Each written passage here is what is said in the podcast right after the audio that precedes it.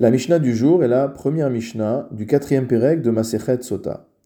Nous allons parler de femmes qui ne bénéficient pas du processus de purification de la Sota. La Mishnah commence par nous parler de la Harusa, c'est-à-dire d'une femme qui a reçu les Kiddushin d'un homme, mais ils n'ont pas encore passé l'étape de la Choupa, ils n'ont pas encore passé l'étape des Nisuin, et donc ils ne sont pas encore dans une relation maritale complète. Cette femme, à partir du moment où elle est Harusa, est interdite à tous les hommes, mais elle est également encore interdite au Harus, à celui qui lui a remis les Kiddushin, jusqu'à ce qu'il soit passé par l'étape des Nisuin. La deuxième femme dont va nous parler le début de la Mishnah, c'est la Shomeret Yabam. Une femme qui a été mariée avec un homme, et cet homme est décédé sans lui laisser d'enfant, elle se retrouve liée à son beau-frère. En effet, son beau-frère devient potentiellement son Yabam, c'est-à-dire qu'il a une obligation de l'épouser. S'il ne l'épouse pas, il devra, pour se libérer de cette obligation, faire le processus de la Khalitsa. Tant que le Yabam n'a pas décidé s'il va prendre cette femme ou s'il va lui faire la Khalitsa, alors elle est dans une situation de Shomeret Yabam. Elle attend mot à mot la décision du Yabam. Si jamais il lui donne la Khalitsa, elle sera libre.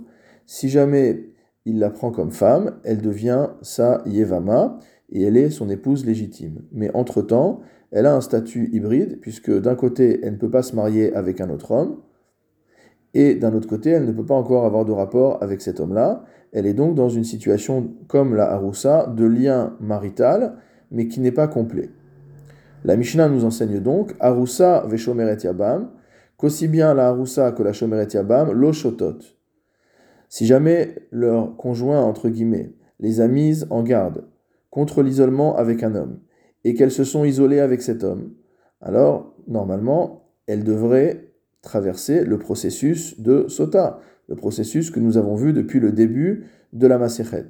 Mais étant donné qu'elles ne sont pas véritablement épouses euh, de leurs maris respectifs, l'une est simplement Aroussa, l'autre est simplement Shomeret Yabam, alors on ne leur donne pas la possibilité de boire. Étant donné qu'on ne leur donne pas la possibilité de boire, elles sont malgré tout interdites à leur mari et le mari devra les répudier. Donc il faudra donner un guet pour les Hiroussines et en ce qui concerne le Yabam, il sera obligé de faire la Khalitsa. Velo notlot ketuba. Par contre, elles ne recevront pas le montant de la ketuba qui est normalement accordé en cas de divorce, car elles sont elles-mêmes responsables de la situation. Pourquoi ne peuvent-elles pas passer par le processus de sota chez Nehemar, car il est dit dans la Torah, c'est faire Bamidbar au Perekhe, Asher tiste isha tahat isha. C'est-à-dire que la femme doit avoir été soupçonnée alors qu'elle était tahat isha, c'est-à-dire sous euh, la euh, domination, sous l'emprise de son mari. Étant donné qu'ici il n'y a pas d'emprise du mari, puisque le harous n'a pas le droit de cohabiter avec sa haroussa, et le yabam n'a pas le droit de cohabiter avec la chomeret yabam tant qu'il n'a pas fait le yiboum, alors dans les deux cas, ça ne s'appelle pas que la femme est dans le domaine du mari et il n'y a pas ici de processus de sota. Ce pasouk vient nous dire prat la haroussa, il vient exclure la haroussa, veshomeret yabam et la chomeret yabam. La Mishnah nous parle ensuite de personnes qui se sont mariées de manière interdite. Almana le Kohen Gadol, un Kohen Gadol qui a épousé une Almana, une veuve. La veuve est permise à un Kohen normal, mais est interdite au Kohen Gadol. Malgré tout, le Kohen Gadol s'est marié avec une veuve. Gerusha vachalutza le Kohen Idiot.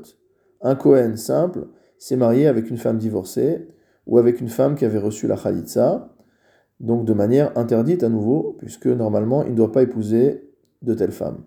Mamzeret untina le Israël. Un Israël qui a épousé une Mamzeret, donc une femme issue d'une union interdite et sanctionnée par une peine de karet, ou il a épousé une Netina, donc une femme issue des Givoni, mais qu'on n'a pas le droit non plus d'épouser, ou Bat Israël les Mamzer Venatin, ou inversement une Israël, une fille Israël qui s'est mariée avec un Mamzer ou avec un Natin, Lo Shotot, Velo Notlot Ketuba.